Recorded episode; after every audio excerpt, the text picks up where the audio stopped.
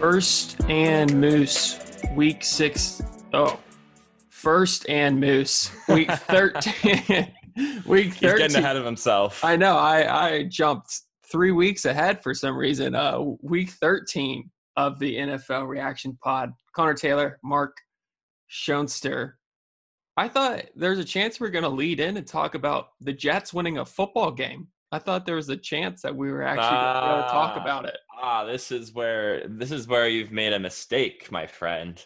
You, you see, the Jets, they don't win games because they have the perfect combination of bad football players, bad head coaches, bad play calling, and a bad front office. It's all mixed perfectly together where no matter what happens, they, they're gritty, man. They are they are just this blue collar team that finds a way to lose. They just they that's they're just so so gritty, so clutch that they just find ways to lose football games every week in a new creative fashion. And I'm here for it. There, I was listening to a, a podcast earlier. One of the people pointed out that it might be too nice to say this was a a planned tanking strategy to lose the game. That might assume the Jets are too smart. That this was a smart move. That this was the the scarier side of it is that they were actually trying to win and that they Mhm. obviously Williams ended up getting let go today after I believe ESPN said it was the first time ever someone sent eight plus pass rushers. Yeah, since like scenario like that. 2006, they started recording in a scenario in the scenario where there is less than 15 seconds, 15 seconds or less on the clock. The defending team has four to eight has a four to eight point lead, and it uh, I don't remember what the other scenario is, but 40 plus yards to the end zone and four to eight point lead. Uh, You you get it. It's the game ending scenario Mhm. they, and the, the other team just needs a miracle. There have been 251 scenarios where this has been the case. And this is the only time a blitz with six or more rushers has been sent. No safety help.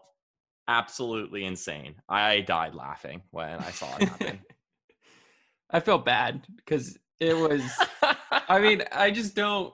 The call obviously ended up getting some talk about it after by Marcus Hayes, and I, I agree. It, it's a weird call. Doesn't make sense, but that's what he that's what he goes through goes for. He decides to send blitzes when when you shouldn't send blitzes. But I mean, the Raiders though on their side that that's not something you don't want that game to be that close, which is a little bit scary. It's it's good they won, but I mean, if I'm a Raiders fan, I think I'm a little worried in all honesty right now. Yeah, how can you? I don't know. I, I don't know how you can write up excuses for this one. You got bailed out. You lost to the Jets pretty much. That's not a good look for the Raiders. Uh, they got to figure it out quick. And now you don't have the Falcons or the, the Jets to play. You've got the Colts this next week, so you can't be goofing around. Uh, that's a huge, huge game for their playoff chances. So, yeah, I I can only take negatives away from this game for the Raiders because you can't. Uh, We, we said uh, yesterday on our preview show that this was a must-win game, not because it was going to be a competitive match, but because if you lost it, it's over. You're you're done, Mhm. and they pretty much lost it. They just don't have the record indicating it. So I mean, I guess good for them. You've got the win. That's the positive. But the negative is just about everything else. So I, I don't know. I uh, my faith in the Raiders is dwindling more and more by day, and yesterday did not help at all. You definitely can't feel good about the win. Maybe, maybe you could convince yourself that hey, we won, but I don't think you're feeling good after yesterday by any means. I mean, some some stats to kind of show how bad the Raiders played and also how bad the Jets have been just all the season. Sam Darnold threw more touchdowns than interceptions for only the second time this season. That's not good at all. Ty Johnson, No. who had only 60 yards on the season, had 104 yards in his first career touchdown yesterday. The Jets had their first pick since week six, and and New York had a season high 376 yards of offense, which I feel like you see 350. And like, that's pretty. high. Yeah, you you feel like 350 is like an average or something, and they're barely oh eclipsing goodness. that.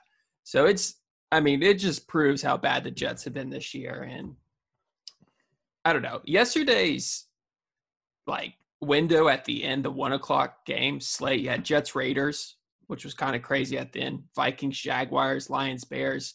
It was like this like I enjoyed it, but it was so many crappy teams going head to head at mm-hmm. the end, and I was like, why? Yeah, you could, why am I enjoying? Throw Colts Texans in there. You could throw yeah. Colts Texans in there. Um, no, it was it was a great witching hour, but you're right. It was with a lot of bad football teams. I it was one of the best moments of red zone this year. Um, mm-hmm. because it just had so many of those games in the one o'clock window coming down to the wire. Um, eh, but I mean, you gotta love close games, even though it's crummy teams, it, it, especially when we're getting to that point in the year where teams are getting eliminated from playoff contention. Had the Jaguars beaten the Vikings, I I would say it was pretty much over for, for them. Had the Jets beat the Raiders, it was going to be over for the Raiders. Um, the fact that the Lions ended up beating the Bears, I think, knocks the Bears out for the most part. And so, with all those things in mind, they had some purpose but the flat the, the, the fact of the matter is in most of those games it was due to some poor play by the other team because the I mean the Vikings game ended in overtime with a terrible interception by Mike Glennon. The Bears Lions game was decided because Mitch Trubisky on a drive where they were just trying to run up the clock fumbled the ball on a pass play, and then and then the Raiders Viking or the Raiders Jets was an absolute just screw up by Gregg Williams. So it it was it was funny, but it was also really entertaining because it, you could think that oh, some of these teams are gonna get knocked out. Oh no, they saved it, and other teams are like oh, they're barely not gonna get knocked out, but then they they screwed it up in the in the Bears case. Um, but it, it was fun. But yeah, it was it, it was the kind of brand of football that can only happen if it's bad teams playing bad teams. And it's it was kind of like that March Madness effect to me, where you've got so mm-hmm. many games going on where like they're really bad games. Honestly, the mm. first weekend there's a lot of bad games in March Madness, but you mm. you don't have you're not focused in, so you don't notice it. If I mm. sat down and watched one of those games, I would probably not enjoy watching it. But since there's yeah. like three or four going on, I was like, okay, these are fun. Like there's some weird plays. Yeah, exactly. That helped each other. But I did thought it. I did think it was one of the uh, more fun witching hours of the season. Yeah, I mean, it's I guess it is that sort of the red zone effect in a way, and March Madness is another great example because you you watch the good game that's on that day, you know, mm-hmm. that nine versus eight seed, and then at the very end you start flipping through where there's two minutes left in every game, and you know, four and twelve is a close matchup, and then the nine and eight games within seven points, and blah blah blah blah, and you get to catch the exciting conclusions, which is what March Madness is all about. Um, so I, I totally see where you're coming from there. But one thing I want to ask you, Mark, is are you excited about a seventh seed being in the playoffs? I know it was discussion. Some people don't love it because, you know, they want to be challenging and they don't want to be talking about a not as good team. Kind of it's the same argument about four college football playoff teams expanding to eight. Some people don't yeah. want it because it, you know, makes worse teams get in. Then we're talking about teams with two, three losses in college football. But are you excited about any seventh seeds that you think are getting in, or what are you thinking so far in the season? Um, the AFC definitely excited for that seven seed to be in there because I feel like that would have been a very good team missing out on the mm-hmm. playoffs mm-hmm. and deserve to be in the playoffs. And I, am not saying that just because the the Colts are sitting in that seven seed spot right now. Um, I mean that is the Dolphins, the Ravens, the Raiders, one of those teams that those are good football teams that would be missing out on the playoffs, and I think would be a great addition to the playoffs. Um, NFC side, uh, it should be fun. I mean, we now have a tie for that last spot, uh, the Cardinals and the Vikings, which is really interesting considering where the Vikings came from. And then I, I don't know. For me, my issue with the the playoff changes was less about adding the seven team and more about removing that bye from the two seeds because and I know I've driven this nail over and over again, but that bye now is huge and is a massive advantage. And I kind of like the fact that the second seed also got a bye, which meant that the number one seed, which already has a huge advantage of getting to the play, the Super Bowl, we've seen it these past few years. We've had barely any teams not the one or two seed make the Super Bowl. Now I feel like that's going to be even worse. The one seed just has such a massive advantage, and there's no one that can really even compete with that. You know, the one versus two seed in the championship game used to be, I thought, a fair bout because mm-hmm. you both had a bye and the one seed got the home game. Fair enough. But now the one two seed is the one seed gets the home game and has had a week off is is one more week fresh than the other team whom have played tough opponents. So this isn't just like during the regular season, one team gets the bye and, and then they play each other two weeks later. Like these are playoff games in January. Like these are tough games that could do a lot to to your body. And, and I think that's where my bigger gripe is, is because I feel like that's too much love being given to the one seed, and I think two seeds should earn that bye. But you know, I, am not going to completely knock it until I see it in action. It could be the wild card weekend's going to be wild, and so it'll be fun to watch. But I, I, I do think in the long run I'll miss the six team format. And I think uh, just a big thing this year we talked about a little bit is the Steelers. If they don't get that bye week, when you really think about it, the Steelers haven't had a bye week since like week three when it was thrown yeah. upon them, and that wasn't didn't even really feel like a bye week because they practiced all week. And I know the bye weeks are weird this year because you're not allowed to like leave your your home city, so it doesn't really feel, and you have to go get check in and test it a lot. So it doesn't really feel like a bye week normally would. But I think that'll be huge if the Steelers fall to the two seed because they haven't really had a sort of bye week since the beginning of the season, and then you're just gonna it's a it's going to be difficult for them. They really need the bye, and we will end up talking about that more and more as we go along. But I think they're they're a team that really really needs it, and that that could hurt with this new format. Yeah, definitely. But a game I wanted to jump on was Packers Eagles. I know it's not the most exciting one, but I wanted to talk about Carson Wentz a little bit and Jalen Hurts. I believe they should honestly move to Jalen Hurts. I think it's I think it's time. They they they did in a way. They got rid of they benched Carson Wentz in the game. He wasn't doing anything. But this team really needs a quarterback that can buy time because things are always falling apart. It's partially due to Carson Wentz holding onto the ball too long and just kind of going for hero plays, which plenty of people yeah. have talked about. But just the he really when Hurts went in there, he really gave some juice to the offense. He kind of got things going. He was harder to tackle. It was, you know, times where the Packers would have sacked Carson Wentz. They weren't at, able to sack Hurts, and he got positive yards from it. So I think it's just time to to move on. Say we're we're done with Carson Wentz. The problem is it's just the salary, is the cap hit, and yeah. I can't even think of like really any suitors for him out there. It's it's going to be difficult to move on from him, and it really sucks because I I think they need to. They need to move on to someone like Hurts. Yeah, I mean, here's my thought on this. And it's tough because we're exposed to it week in and week out. But before the season started, if I told you that Carson Wentz was going to have a really bad year, would you say oh, they need to move on from him? Or would you say that sucks, but it's a weird year. We'll give him another shot? I would probably say it's a weird year. Give him another shot. Yeah. And so that's, uh, I say go with Hurts for the rest of this season. Give him the chance to get comfortable. Maybe he is better than Carson Wentz.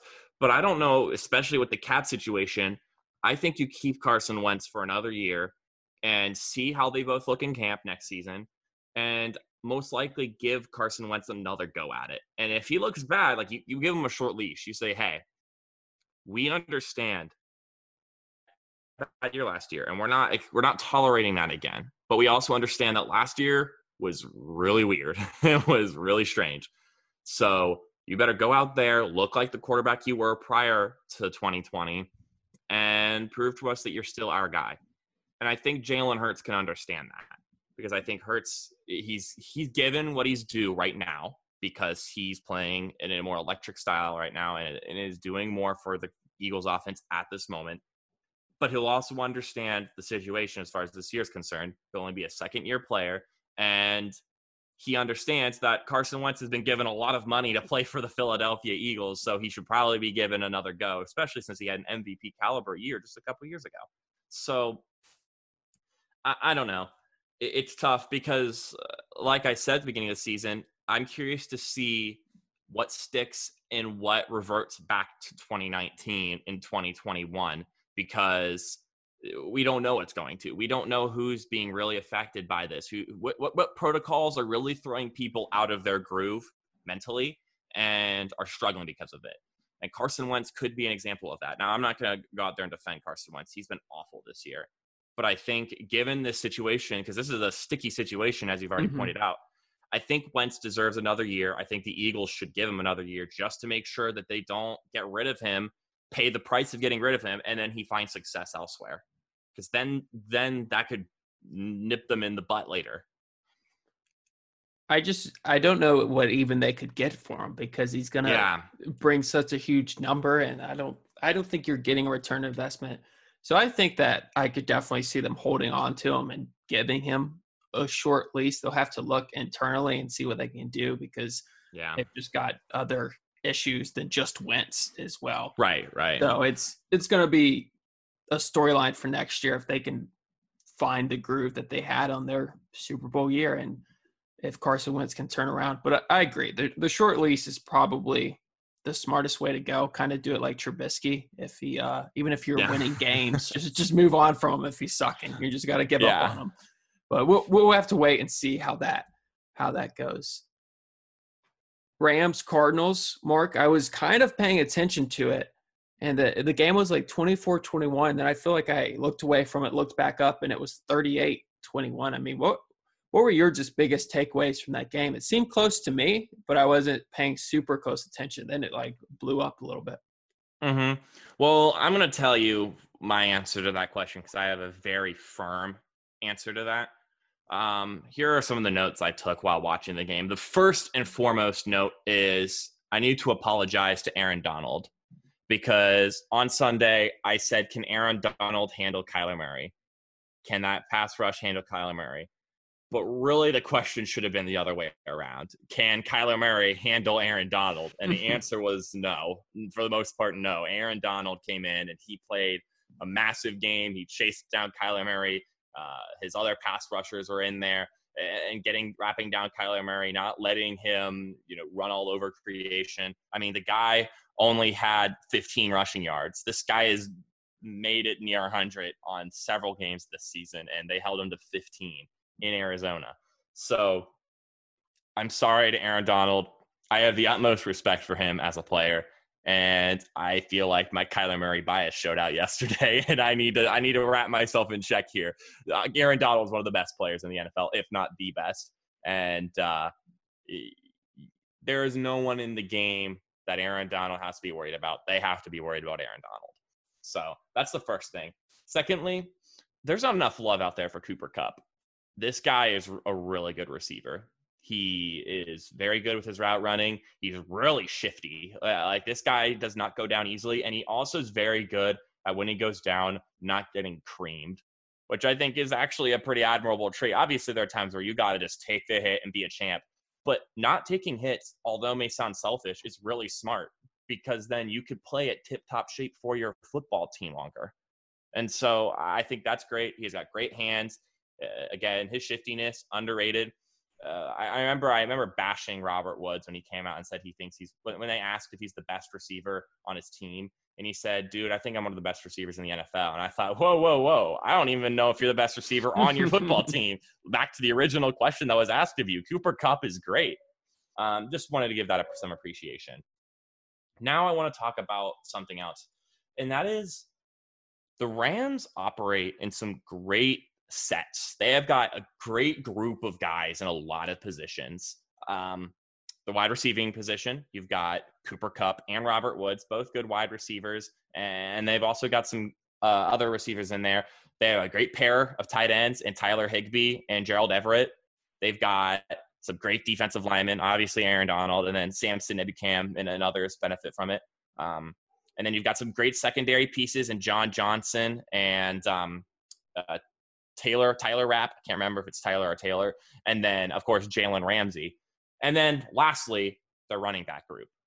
Cam Akers, Darrell Henderson, and Malcolm Brown are all great running backs.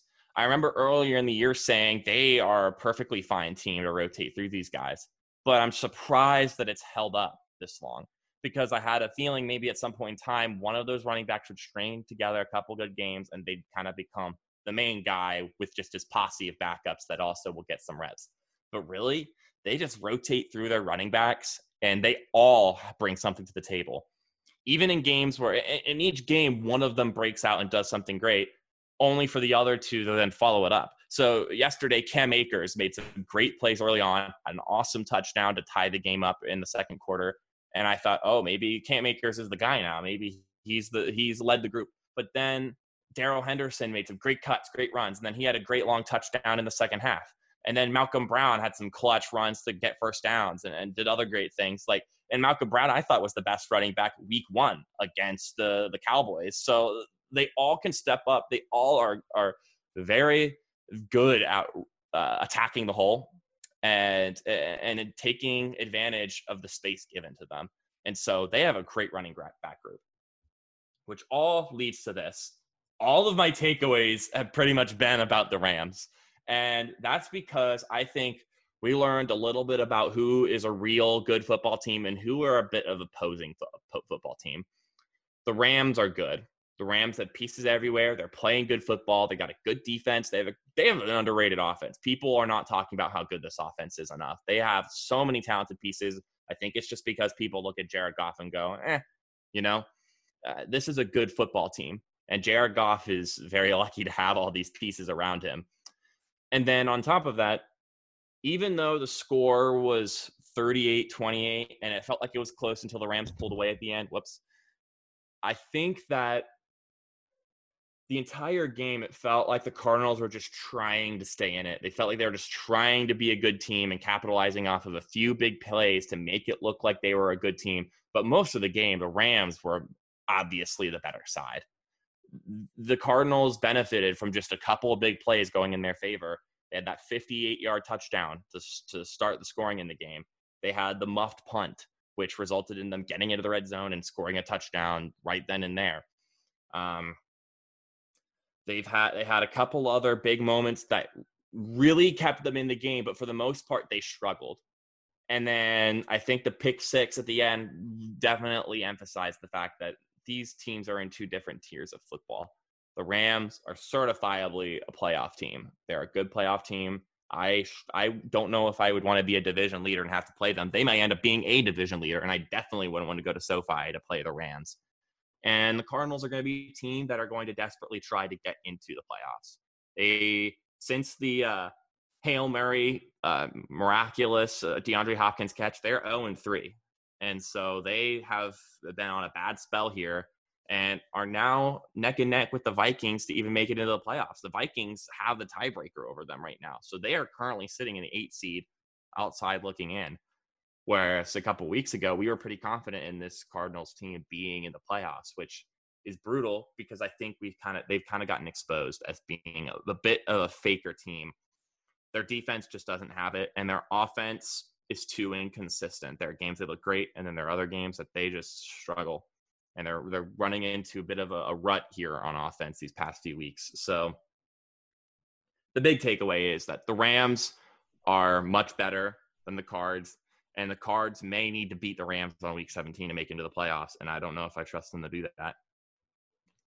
They kind of come off, and it might be due to Kingsbury, just his personality, but they come off. You could call them a little bit of a poser, but they like those flashy things, and you could throw it back to, I mean, where Kingsbury was sitting and his camera set up for the NFL draft. He seems mm-hmm. like he's a guy that's into, you know, showing off a little bit, maybe not mm-hmm. every little detail like the Rams offense runs off of is like minor details of just mm-hmm. uh, the the gritty nose of uh, of football. But are you more confident in the Cardinals or Vikings making the playoffs right now? I mean, the Vikings didn't look great; they had to go to overtime versus the Jaguars, but the they're winning football games right now compared to the Cardinals. I know we're probably going to look at their their schedules here. Yeah. But if if you, I mean, do you do you have confidence in really either of them, or I know you said you like the seventh seed in the AFC, whoever it turns out to be, but the seventh seed in the NFC doesn't look super strong. Yeah, I don't think I'm really bought or sold on the seventh seat either of the Vikings or the Cardinals. And, and I, I would like to say, as much as I've bashed on them this season, don't be surprised if the 49ers fix themselves into that mix as well. They are five and six. They play tonight. So by the time this airs on U92, they may be six and six. If they're five and seven, then the odds aren't really in their favor. But I wouldn't be surprised if they fix fit themselves into that narrative as well. But I think it's just going to be a matter of who messes up less because the Cardinals have the the Rams and the 49ers left on their schedule, which I think those are two tough games. And the Giants is next week could, could end up being tough. And then the Vikings have the Bucs and the Saints. So I think it's less about who's going to make the statement wins and more about who doesn't cough up. And that'll be who makes it into the playoffs. And unfortunately, I think they're the ones who have the better chance of winning in the playoffs out of the two seven seeds because in the AFC, you either play the Steelers or the Chiefs, and I don't think either of those teams are losing in the wild card round. So even though I like the seven seed in the AFC better, I think whoever wins the seven seed in the NFC has the better odds of pulling off the crazy first ever seven to two upset. So I, I think it's going to be a matter of who screws up less. I think that scares me a little bit, Mark, because the Packers are currently the two seed right now. So maybe I don't, I don't want that exactly to happen, but we'll, we'll have to see if the, the Saints fumble down the line. Hopefully mm-hmm. they do. Yeah uh, for for Packers fans' sake. Yeah, sorry, I didn't even think about that, but I mean, uh, my point, I, I, I, it doesn't change my opinion on the point. Another interesting one was Giants Seahawks yesterday. Yeah. And I mean, this has to be Russell Wilson's like MVP chances like completely gone if he had a glimmer of hope. Do you feel like this just threw it out the window here? Pretty much, yeah the Seahawks don't really have anything else to, to claim to fame now. They're eight and four. They're not even the leaders in their division.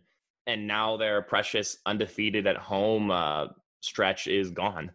Russell Wilson struggled. They scored 12 points against a four and seven football team. I guess that statement about the Giants being the best one and 17 I've ever seen may have been true because they are now five and seven and just beat a team that was competing at the time for the number one seed. I think we can kind of scratch them off. I think they're done. Um, and they may not even win their division. Uh, I like the Rams. So, yeah, I, I don't think you can argue he's the MVP anymore because he's no longer carrying his team week in and week out. He has ineffective, in effect, not won games for his team and you can't say they lost 45 to 40 and they lose because that's not what the score was. They scored 12 points. So some of the fault is on Russell Wilson. So, I mean, he didn't play particularly terrible, but he's not playing at an MVP level anymore. And so I think that he's had too many bad games this season and his run for the MVP is over. And it seems to be that same formula every year for Russell Wilson. He starts off really well and people are like, whoa, he'll finally get his MVP. And then he kind of putters off later in the month. So, I mean, I I I, I think he's done. Before I want to talk about what they need to fix, I want to ask you this question. So currently, if the playoffs were played today, the Giants would be the four seed. They have a good shot being the four seed, and the Seahawks would be the fifth seed. Yeah. So is there a world out there that the Giants win a playoff game? That an NFC East team wins a playoff game? With the way the Giants are playing, yes, there is a way that they could win a playoff game. A couple weeks ago, we were in the mud, in the trenches as far as who is going to step up in the NFC East and do they have any chance of winning a playoff game? And the answer was no, no, no, no, no. No one's going to step up. I remember a couple weeks ago when we were looking and we were saying we were just waiting, waiting for a team in the NFC to find something, find a rhythm. But we didn't really think it'd be the Giants because they were one in seven.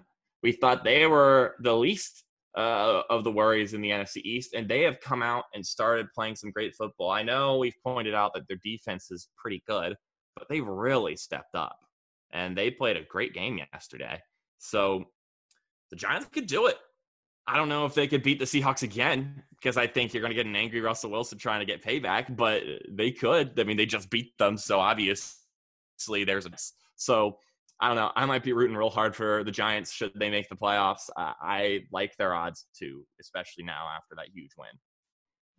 And there is some pros and cons playing the Seahawks again. Like you said, a, a con would be Russ Wilson would be mad, and I think it's hard mm-hmm. to beat a team like that, especially that I think just has more talent on it overall. Mm-hmm is it's going to be hard to beat them twice. But I think they're still this after looking at the teams that are in the playoffs with the the Bucs and the Vikings. I still feel like they would rather play the Seahawks because the Seahawks are just so up and down right now. But before we take a break, I, w- I want to talk about what what they need to fix, and I I don't think the defense is really that fixable. I don't think it's going to change. I don't think that's what they need to fix. And I guess it just comes down to Russell Wilson, in all honesty, and if they're willing to still make him pass it a lot, or do you think this stretch of time where Russell Wilson's going in a decline, he's descending right now. Do you think Pete Carroll goes back to the run game and Chris Carson? Because Chris Carson's been out a little bit, but I feel like they need something to get going, and I'm not sure if Russell Wilson can be can be the sole answer. I feel like they've got to go a little bit to to a run game, especially in December and hopefully mm. January, unless things completely topple over for them. Yeah, I think that in order to help out a defense is by keeping them off the field. I mean, it's kind of brutal, but if you can run the ball and have longer sustained drives, that also helps your defense because they have more resting time and they have the chance to come in and put in a couple of good downs and stop and force a punt and give your offense the ball again to, to milk out the clock. Whereas if you're playing pass heavy, you're just going to have downs where you go three and out and you're throwing your defense under the bus immediately. And so, not to mention, if you're going to win football games in January, you got to be able to run the ball at least a little bit. And so, the, the Seahawks need to figure it out because they can't play pass heavy if their defense can't bail them out. And their defense can't bail them out anymore. This isn't the Legion of Boom. this is very far from it. So, uh, yeah, they they need to not put all the pressure on Russ right now. I know in years past in the playoffs, they, it's been frustrating because they don't give it to Russell Wilson, but they're going from the get go. Oh my goodness, you hear those dogs? I do a little um, bit. They're, they're barking out the downstairs. um, so apologies for that. You got to be able to run the ball at least a little bit. Now, when the game comes down to the wire, you let Russell Wilson take the ball. But up until then, you you got to give your defense a fighting shot. I agree. And I just think they're going to have to go to the run game a little bit and not make Russell Wilson carry the whole team because he's he can't right now. But we're going to take a quick break and we'll be right back. Have you ever wondered why everyone and their mother seems like they have a podcast today? Well, it's probably because there's over a million podcasts a day alone, and it continues to grow every single day. And you've probably wondered, how do I start a podcast? And you've probably thought, it's too expensive, I don't have the equipment, it'll be too difficult. I just can't do it. Well, let me tell you, you're wrong. There's a platform called Anchor, and it's the simplest way to make a podcast. And I did some light background research for you. First off, it's free. There's creations tools that allow you to record and edit your podcast right from your phone or computer.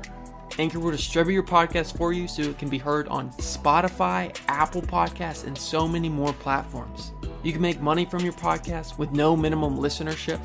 It's everything you need to make a podcast in one place. Go make a podcast. Download the free Anchor app or go to anchor.fm to get started. That's A N C H O R dot FM to get started.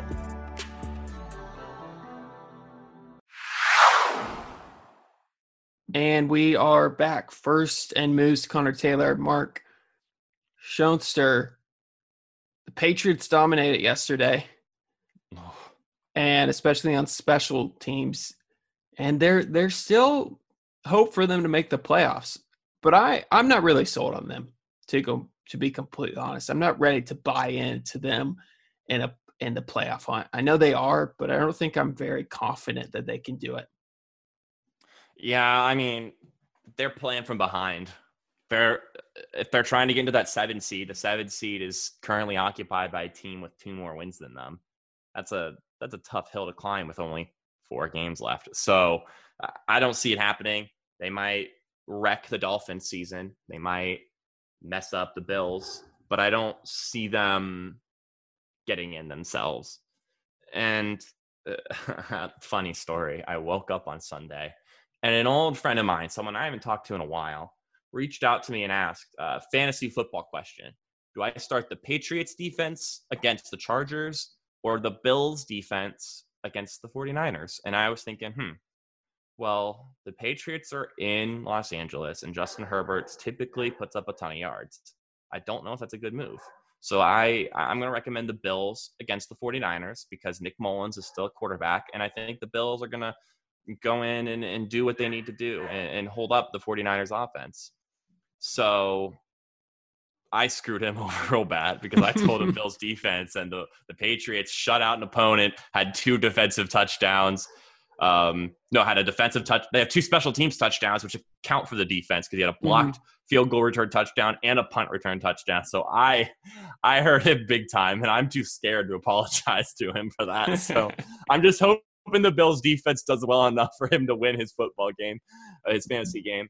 But yeah, I, I mean, look at it. Cam Newton only threw for 69 yards, and the offense didn't even reach 300 total. So I, I don't know. It you dropped 45 points and did that. I think that goes to show that a defense and a special teams unit just bullied the Chargers. So I, I don't think they're going to make it work. They'd have to win out. And I mean, let's take a look at their schedule real quick just to, to confirm my beliefs here. They got they've got three tough games. They got the Rams, Dolphins, Bills, and then you end the season with the Jets. So I I don't think it's going to happen because of the situation they're in. They had a terrible midseason where they had that four game losing streak after starting off the season looking really good and have since then struggled and, and since then have picked it back up again, but it's almost too late now. Uh, the AFC is not forgiving anymore about stuff like that. So it used to be. I, I don't see them making it. I don't either. And if they just could have pulled off a win against like that Broncos team or the Texans, we would they would it would be a one game difference. I would be a little bit more on them, but mm-hmm. I still think I'd be honestly out just because the remaining schedule is mm-hmm. just a very difficult road ahead of them. So I, I'm not in on the Patriots. I'm I'm out on them. I, I don't think they can do it. But this this can't be good for Anthony Lynn and his crew of the Chargers, it is not a good look whatsoever because at least if they decide to run it back with them, they had the argument that they were fighting every down and staying in games, even though they've had injuries and whatnot and struggles. You could you could argue, hey, we're we're in these games, but if this is a continued trend where they're losing by big margins, uh, it's he's going to be let go talk about a brutal way to get knocked out of playoff contention. Obviously, they, at this point, they pretty much knew they weren't going to make the playoffs, mm-hmm. but losing 45 to zero to knock you out of playoffs contention is that's rough. And it's it's not even like a team like the Chiefs or something. It's not a top notch team either. It's a team that mm-hmm. no one's not a lot of people are sold on. Browns Titans. I watched this game closely, and it was a different game than I would say probably anyone expected. Yeah. It was it was it was crazy. The Browns had had a 30 point lead in 17 years. Uh, the rest of the NFL at least had a 30 point lead eh, once in the past eight seasons. So it just shows you how bad the Browns have been for for yeah. so long. I believe I don't have the stat. I didn't write it down, but I believe I saw this where no, I think only one time a 31 plus lead has been given up in the NFL, and that was like the the Oilers. So they're not even like around mm-hmm. anymore. So it doesn't happen. Well, they got up. I was like, could the could the Browns give up this lead? They obviously ended up being outscored 28-3. but they the first half made the game pretty Mhm. much over.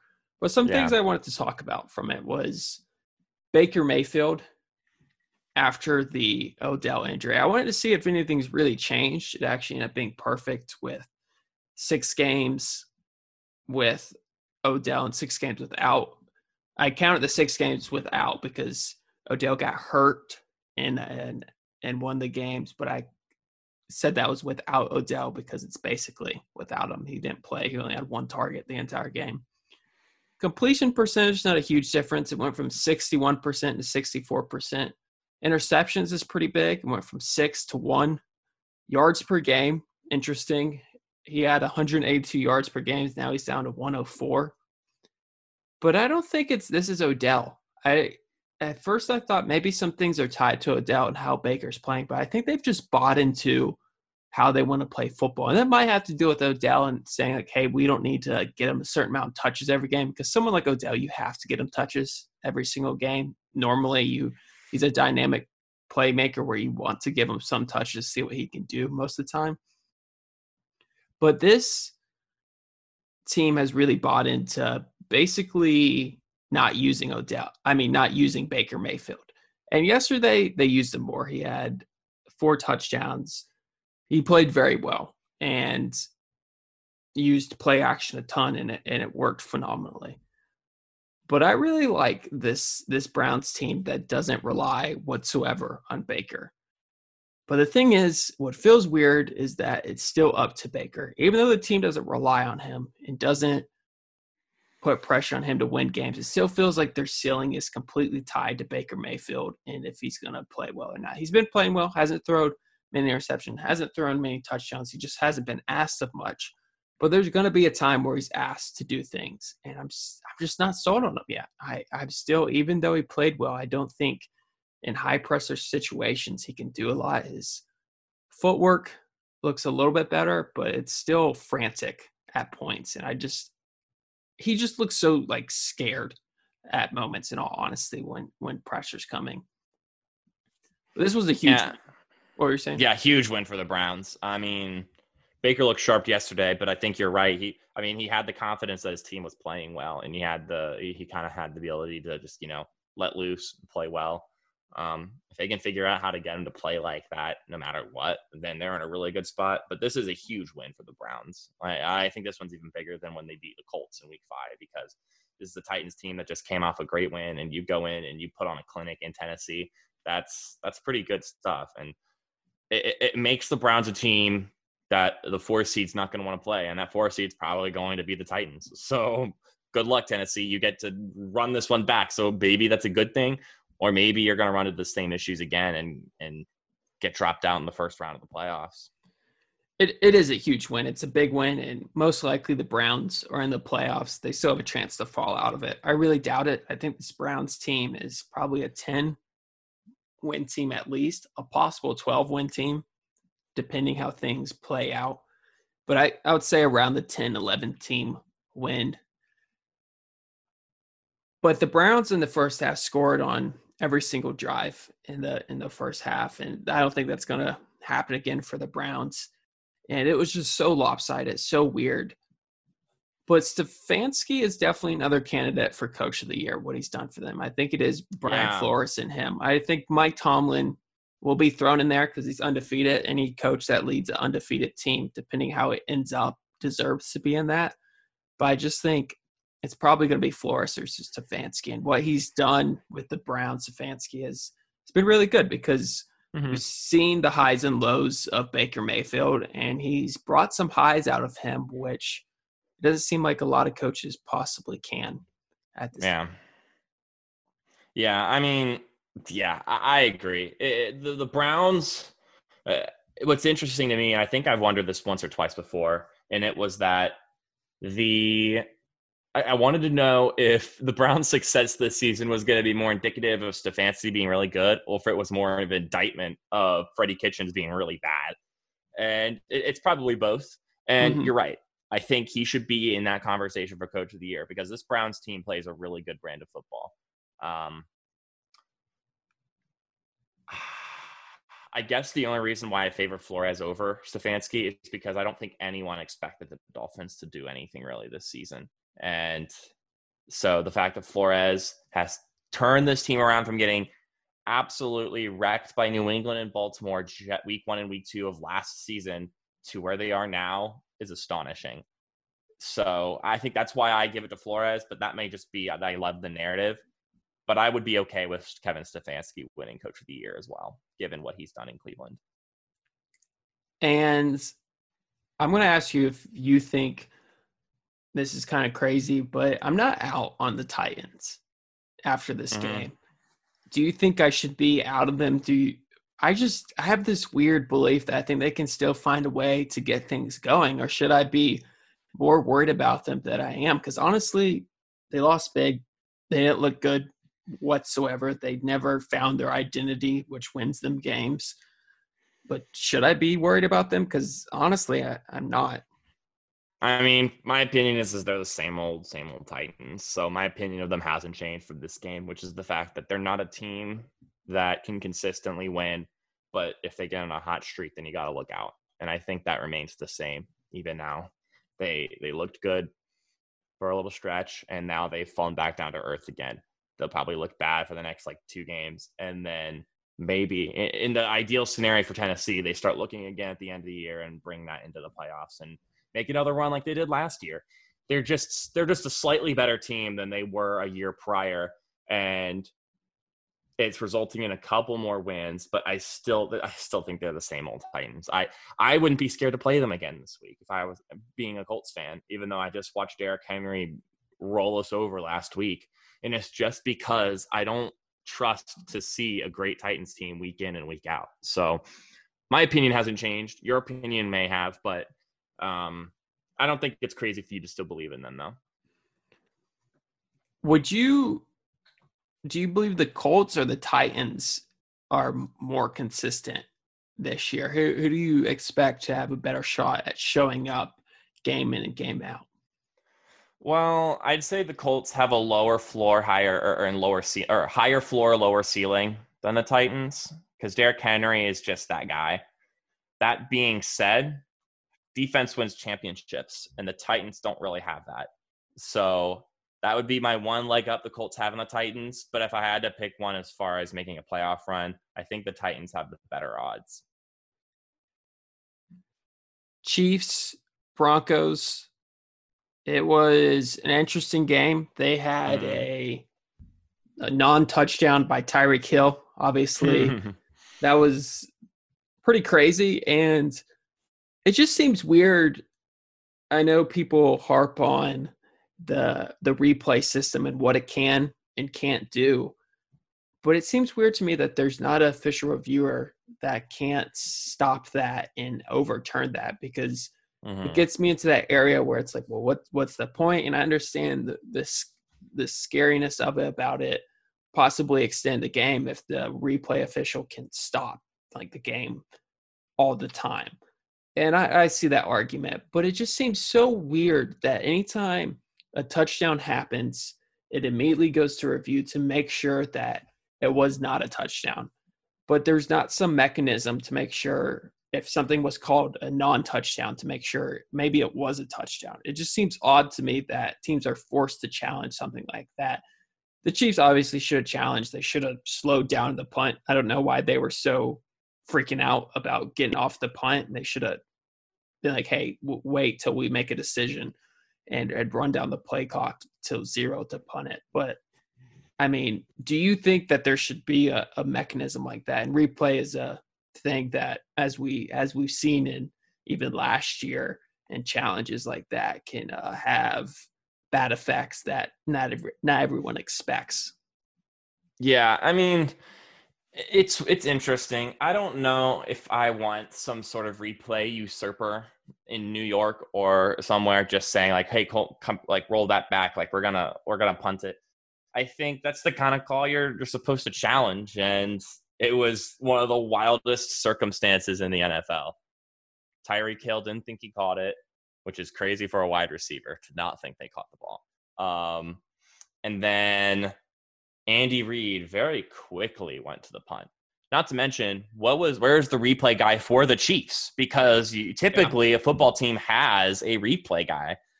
You should use your challenge on that, and they didn't. So no one, someone was caught sleeping. Tyreek Hill honestly thought it came off the ground and then just like plopped into his arms.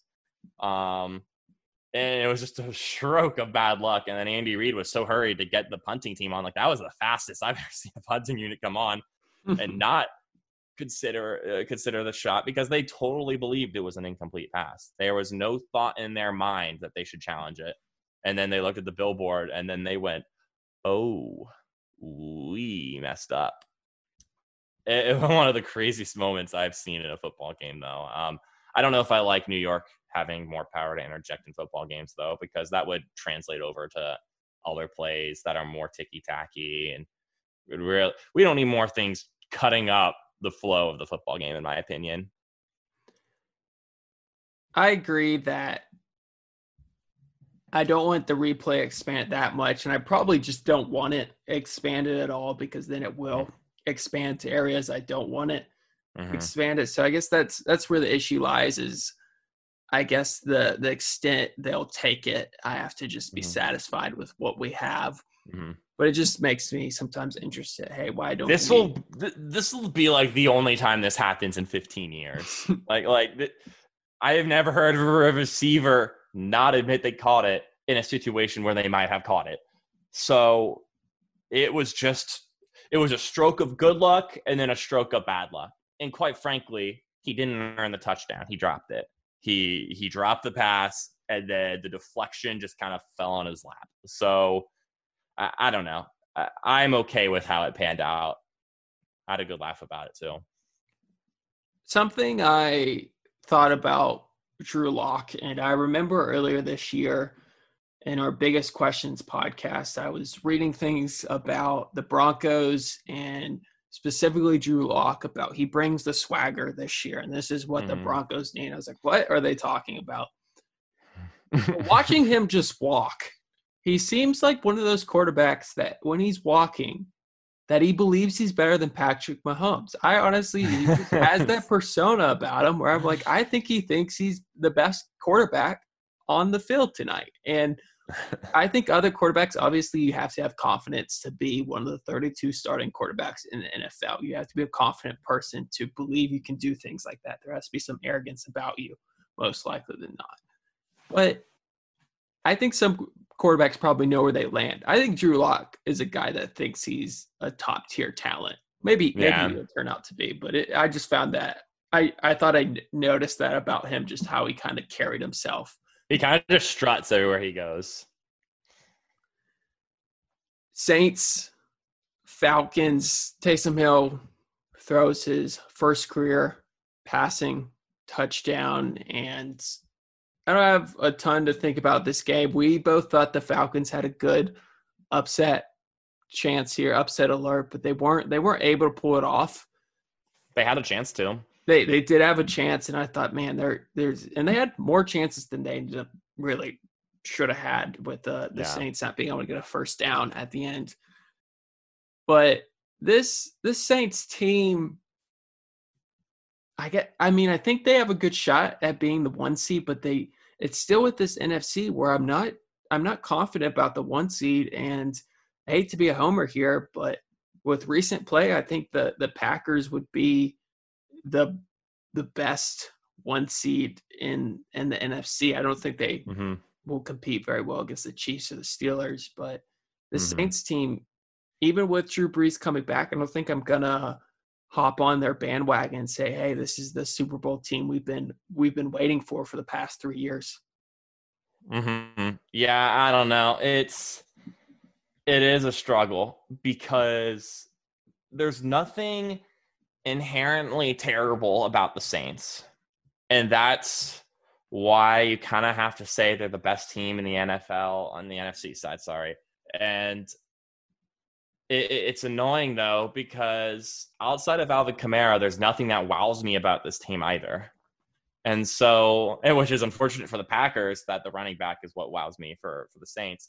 But the Packers on offense do so many things where I'm like, geez, they just go off and they're crazy. I mean, Lazard's playing pretty well. Aaron Jones is crazy. Davante Adams is a madman. And Aaron Rodgers is playing peak Aaron Rodgers football right now. So it is kind of it's weird because I I just can't put a vote of confidence in any NFC team.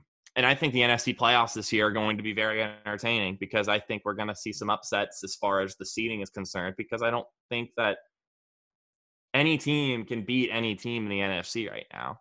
So it only makes that one seed race even more important. And for the Saints, the fact that they're winning out right now with Taysom Hill is a huge, huge accomplishment for them because he's he's playing all right, but I, he probably put on his best performance today, but even then, they only put up 21 points. So I, I, I don't think the Saints would beat the Packers right now. They didn't beat the Packers earlier on this season when Drew Brees was at the helm. So it, I, I just I don't know where to go with it right now. I'm still in this weird like stalemate position where I can't put a vote of confidence in any NFC team, and I'm starting to get the suspicion that I'm not when even when we get into the playoffs, and it's just going to be a matter of whoever ends up with the one seeds, the team I'm probably going to pick to go to the Super Bowl in the NFC.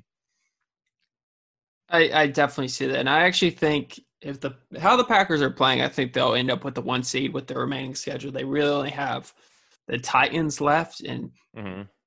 you know you got to go against Derrick Henry, which is which is terrifying for a Packers defense mm-hmm. to stop someone like that. But the Saints, to me, have a loss on a definite loss against the Chiefs on their schedule, where the Packers can win against the Titans. Where mm-hmm. I'm not sure the Saints right now could beat the Chiefs, and then obviously yeah. the, the, Packers have that tiebreaker against mm-hmm. the the Chiefs.